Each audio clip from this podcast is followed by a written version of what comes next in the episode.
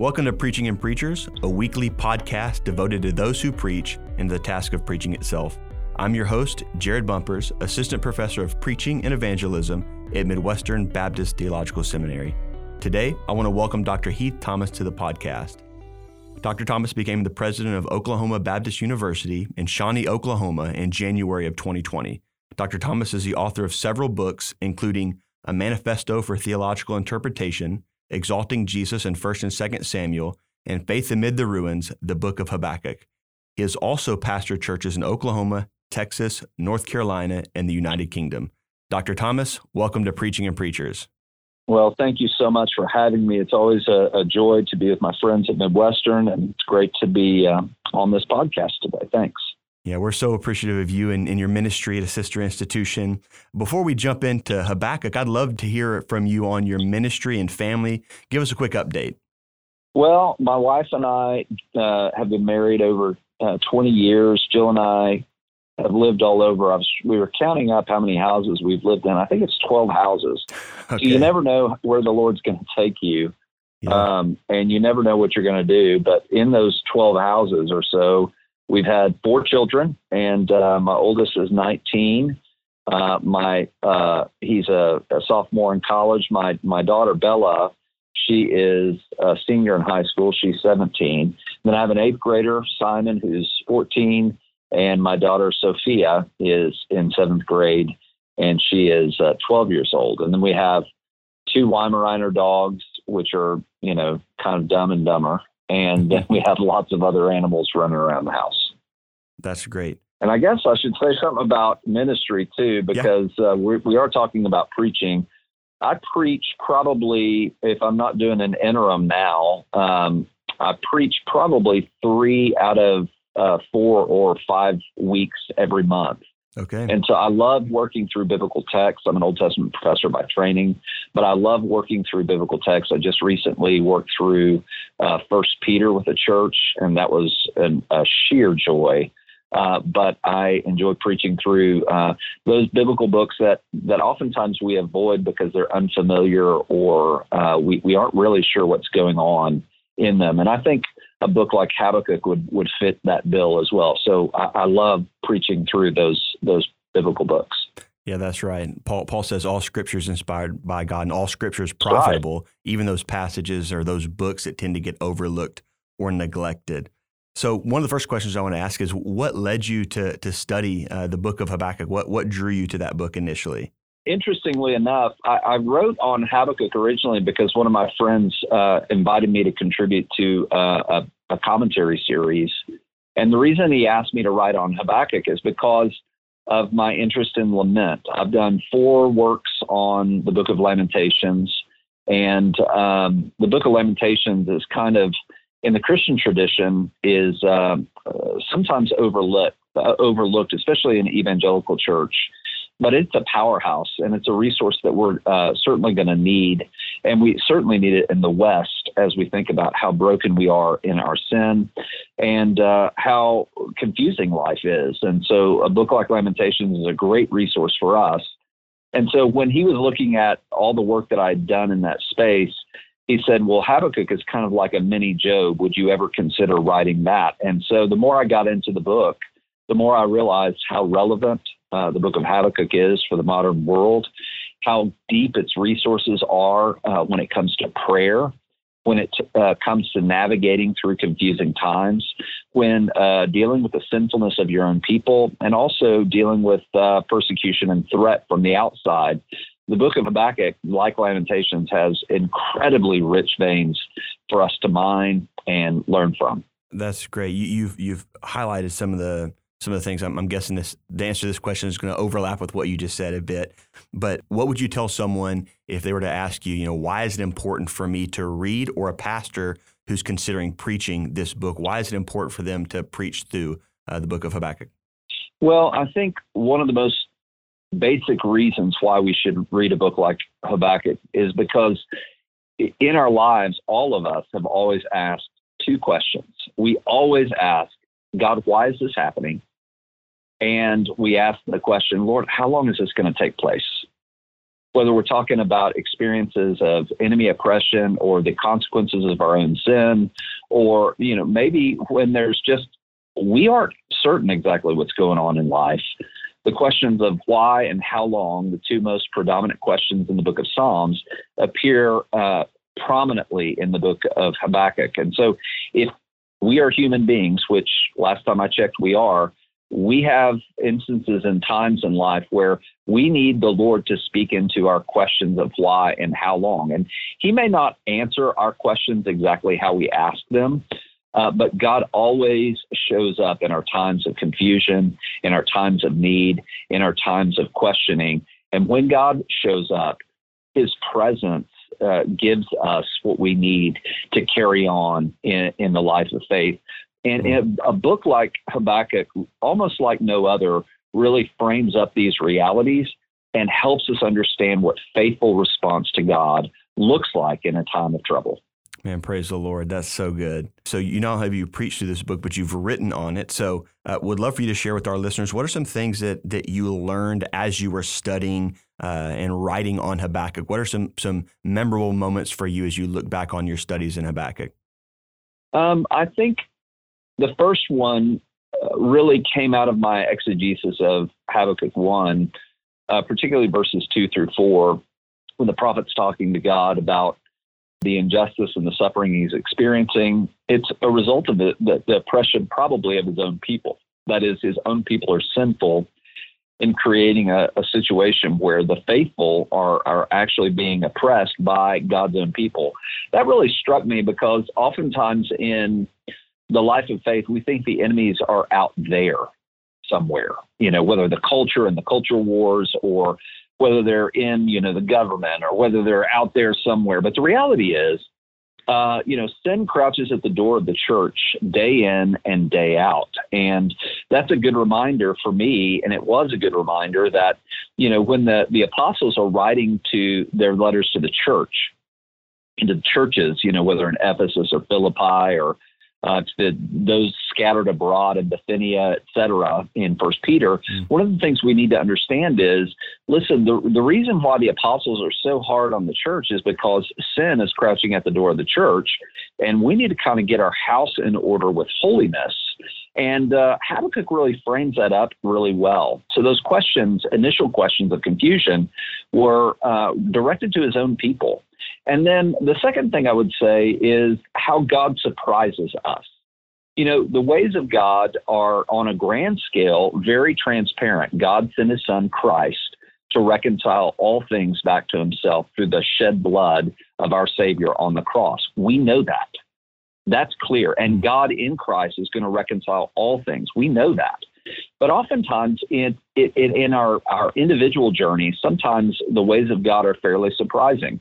So we think, oh, well, God would never do this, or God would never direct me here, or, you know, whatever. And I think you find that God is always on the move, and his job is not to get him on our agenda. His goal is for us to get in on his agenda. And so when you read in uh, Habakkuk 1 5, uh, really through 11 or so, and you see that that God is uh, doing a, a, a, wondrous work in the prophet's day that he wouldn't even believe. Uh, he's taking the prophet on a journey where it's really a journey of discovery for the prophet to get in on what God is doing. And uh, it, it's a it's a process of growth and refinement. It's a process of self denial and a process of prayer where as the prophet prays, the prophet begins to understand, okay, this is what God's doing. Okay, I need to have faith in him. I need to have faith in what God is doing. Less about fitting God into his life rather than him fitting into the life of God. And I think that reorientation was fundamental to me understanding what the book was really all about. Okay, yeah, that that's good. I think I mentioned before we started recording uh, that I preached through uh, Habakkuk um, a year or two ago, and I remember reading in the first chapter Habakkuk, you know, essentially asking God, "Where are you at? Why aren't you doing doing anything?" And then God says, "I'm doing a work, you know, that you wouldn't believe," and He lays out what He's doing. And then Habakkuk's response is, "Well, I didn't Yeah. want you to do that." Yeah. Um, and yeah, so- why are you doing that? That doesn't make any sense. yeah, so that first chapter is uh, is is so good. Thank you for sharing that. What would you say are some of the major themes in the book of Habakkuk as a preacher's preparing to preach on, on the book of Habakkuk? What are some of the major things and, and some things that you would say a preacher needs to be aware of in preparation for preaching through the book of Habakkuk? Well, I think the first and foremost is suffering. The way of the cross is the way of the Christian life. And the prophet comes to understand that in a way that um I, I think maybe few of us really understand. I mean, actually, if you think about the context of Habakkuk, it's kind of like Jeremiah. God's raising up of the Neo Babylonian Empire meant the destruction of the, the southern kingdom of Judah. And so, in the very context of the book is the reality of suffering and questioning as to why that happens. I mean, I think that is fundamental. And in the Western church, especially, that's, that's something that isn't all that palatable. Uh, and so, as preachers, we need to um, help our, our congregation understand that suffering is not necessarily bad. Suffering is part of the way of Christ. yeah. And uh, so that, that would be number one. The second thing I think I would say is uh, what is the nature of faith? Faith is not just um, something that I have. Uh, faith is oriented towards the faithfulness of God and understanding that God's faithfulness is what undergirds uh, not only human life, but human redemption. Uh, God's faithfulness to his own mission is what Jesus is all about. And so, uh, coming to reckon with what faith really is, it's allegiance to the faithfulness of God, getting in on his story, being reconciled to him through the shed blood of Christ on the cross, and then living our lives like that makes a difference. That faith in the faithful God uh, reality is uh, is central to the book. And then the last thing I would say is prayer. Uh, the book uniquely has a dialogue between God and uh, the prophet, and that dialogue, that prayer, uh, is interesting. Uh, prayer is is central in the book of Jeremiah. Prayer is central in a lot of books, but not quite as concentrated as one finds in Habakkuk 1 through 3. So, prayer, I would say, and as I've, I've as I've written, is um, it's the first and best reflex of the church. When we're confused, we should pray. When we're rejoicing, we should pray. When we're angry, we pray. Because number one, God isn't shocked by that. Hmm, yeah. And uh, the, the faithful life is the one that leans into God no matter what the circumstances are. And it's it's a spirituality that's born in suffering. It's a spirituality that's that's uh, that's deep and rich. It's what we see modeled in the life of Christ. So prayer is uh, central to the book, and those are the three that I think stand out to me. And that, that's so helpful. I, even listening to you talk about suffering uh, in the book of Habakkuk, and then mentioning you preach through First Peter, and that's a prominent theme in First Peter as well. Uh, I think that, Yeah. that's that's a great connection. Even listening to you talk that I'm making there, and then the aspect of faith, chapter three uh, of Habakkuk, just uh, his faith at the end, and then the the theme of prayer. You, you read it, and, and there's a sense in which you can read read Habakkuk and think, well, man, why is Habakkuk so down on God? It seems like he's he's questioning God, where are you at? Then when God acts, he doesn't like what God is doing. But I think there's another sense, and, and you said this, in which we can look at Habakkuk and say, hey, that, that's what you should do when you're hurting, when you're confused. Man, God is big enough to handle your your questions and your emotional reactions to whatever's going on around you. Yeah. And I think there, you know, we bring our petitions and we bring our confusion and we bring our, even in some cases, you know, I, I think about families who have lost loved ones or children. There is an emotional reality. We're not robots, right? Yeah. So uh, we we respond, and I think God isn't surprised or shocked or he's not uh, somehow off put by these realities. He he made us after all, And part of growing in our faith is coming to an awareness of ourselves, our brokenness and our sin, and then allowing God to do his work where he surfaces those those realities and then shows us, reveals to us his grace and his reconciliation, his forgiveness and his redemption. So it draws us into a deeper understanding not only of ourselves, but more deeply an understanding of who Jesus is and what he's done on our behalf and, and who uh, Christ has redeemed us to be. And I think that kind of theological uh, growth and that spiritual growth is what we see uh, in the book of Habakkuk. You, you have questions, and then by the end, he's saying, you know, you've made my feet like uh, the hind's feet, and uh, I can walk in high places because of it. And you can't have Habakkuk 3, 16 through 19 until you go through Habakkuk 1 through 2, at least in the in the context of Habakkuk, uh, the book. Mm-hmm. And so it's the whole journey of transformation from these dead ends, as I write in the Two Horizons commentary, what seem to be dead ends in his life become doorways to a deeper uh, relationship with Jesus. And that's that's the life of faith. That's the life of faith. Man, dead end dead ends to doorways, man. What a what a concept. That that's great.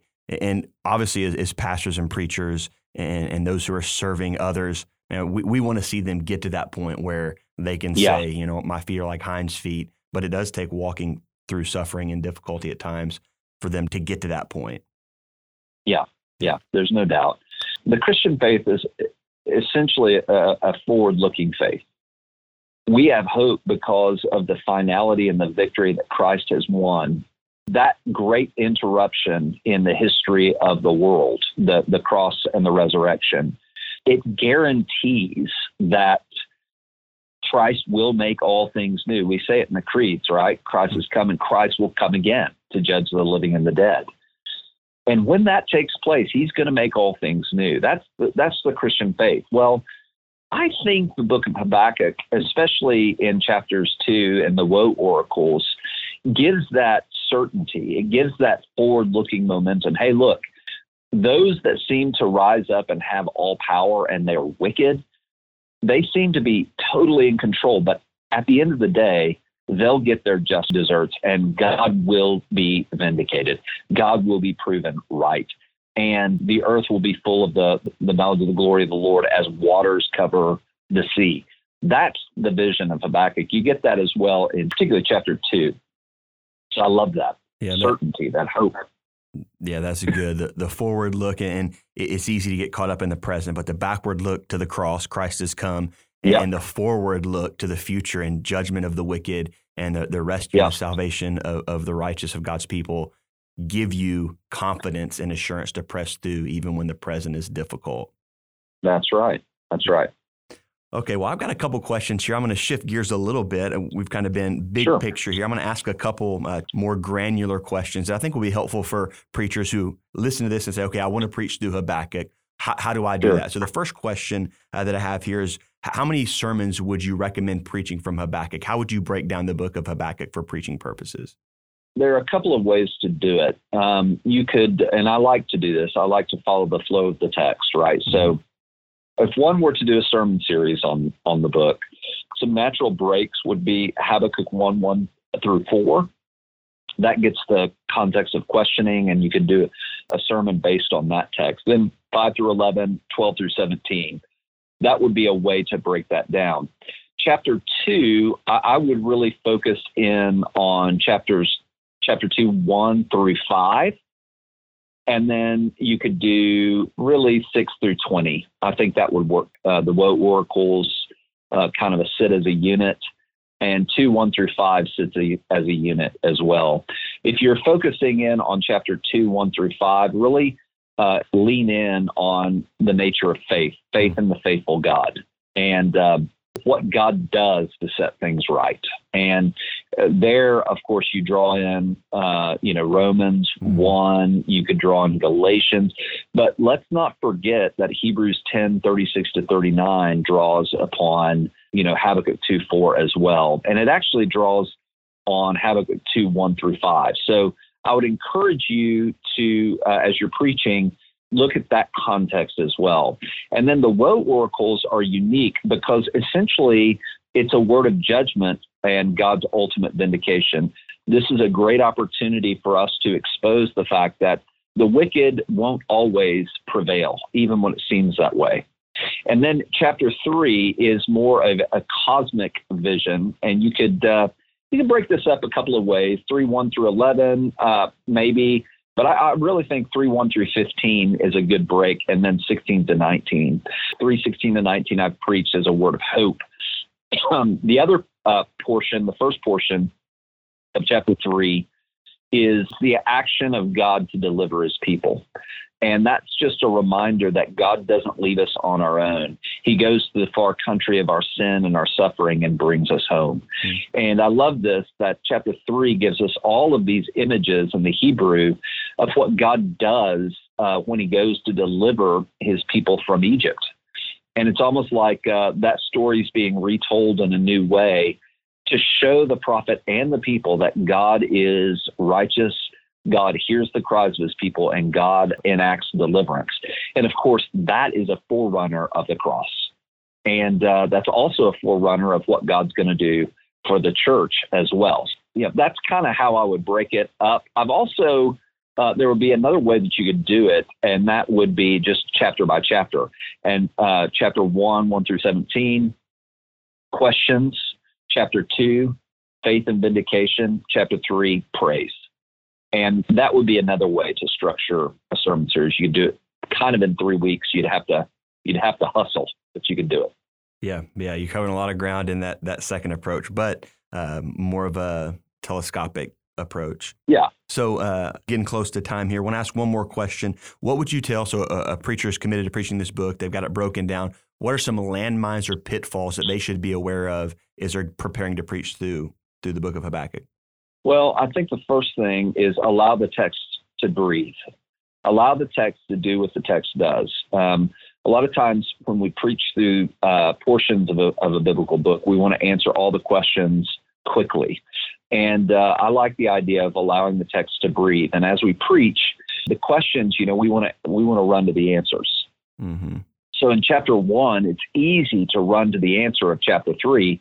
But as you preach this text, one of the things I like to do when we're preaching expositionally is allow the text to breathe. Don't be too quick to answer the questions for the people. Allow the text to uncover and kind of uh, the, the Holy Spirit to do the Holy Spirit's work in the lives of the people by just exposing the text uh, and, and, you know helping the folks understand this is what's going on here. So that's one landmine. Allow the text to breathe. Don't rush too quickly through it. The second thing I would say is uh, be careful to allow the Old Testament to speak in the way that the Old Testament speaks.